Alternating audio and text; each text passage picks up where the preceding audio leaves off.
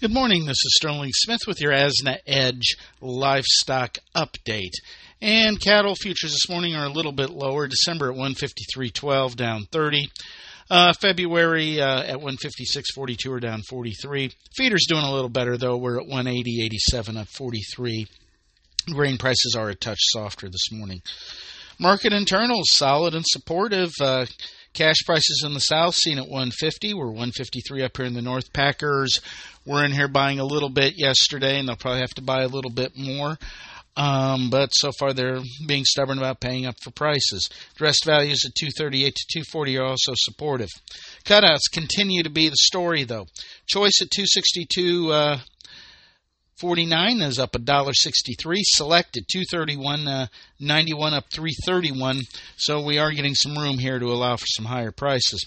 Slaughter 128,000 was solid, and the weekly slaughter rates were above uh, both last week and a year ago levels.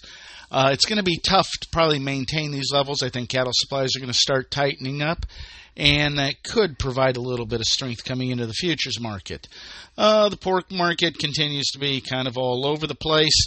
February are at 88.77 on the futures. That's up. Excuse me. Fe- December is at 85.70, up 57. February at 88.80, up 65. Market internals were mixed at best here. Carcass values 97.74, up 72. Bellies bounced a little bit, 135.50 up 597. Hamzo at 105.17 down a dollar seven. Cash had a little bit of a problem here, 91.69 down 729. Lean hog index uh, 94.15 that's down 32.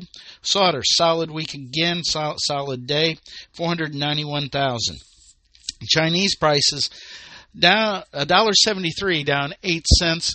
Most of this driver has been uh, problems with the Chinese currency, and that is pushing uh, pushing prices around a little bit as the base price in China didn't change that much, but that was eight cents lower to close out the week.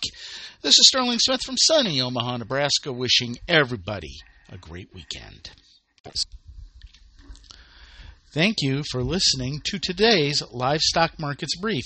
For additional information, visit agrisompo.com and find us under Resources and the Daily Marketing Commodities tab. Have questions?